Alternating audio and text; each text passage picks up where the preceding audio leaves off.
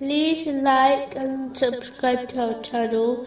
Leave your questions and feedback in the comments section. Enjoy the video. Continuing from the last podcast, which was discussing chapter 4, verse 40. While if there is a good deed, he multiplies it and gives from himself a great reward.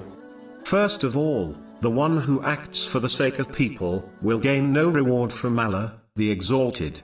They will be told to gain their reward from the people they acted for on Judgment Day. This is confirmed in a narration found in Jami R. Tirmizi, number 3154.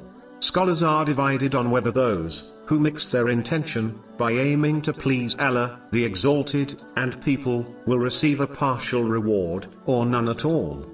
In order to be on the safe side, Muslims should only act for the sake of Allah, the Exalted.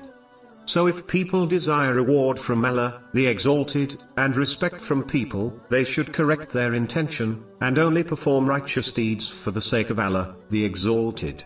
One sign of this is that this person will aim to please Allah, the Exalted, even if it displeases people. Meaning, they do not pay attention to the attitude and reactions of people. Moving on to chapter 4, verse 41. So how will it be when we bring from every nation a witness, and we bring you, O Muhammad, against these people as a witness? Even though Allah, the Exalted, does not need witnesses on the Day of Judgment in order to testify for or against the creation, as He will make each person's deeds manifest. But these witnesses will be a means to honor or disgrace others.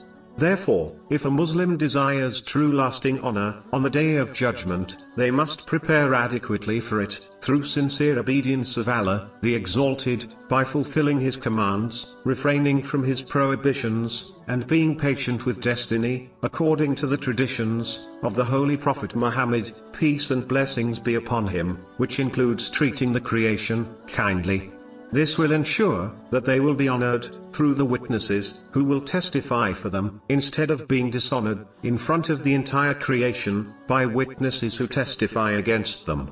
The next podcast will continue discussing this topic and verse.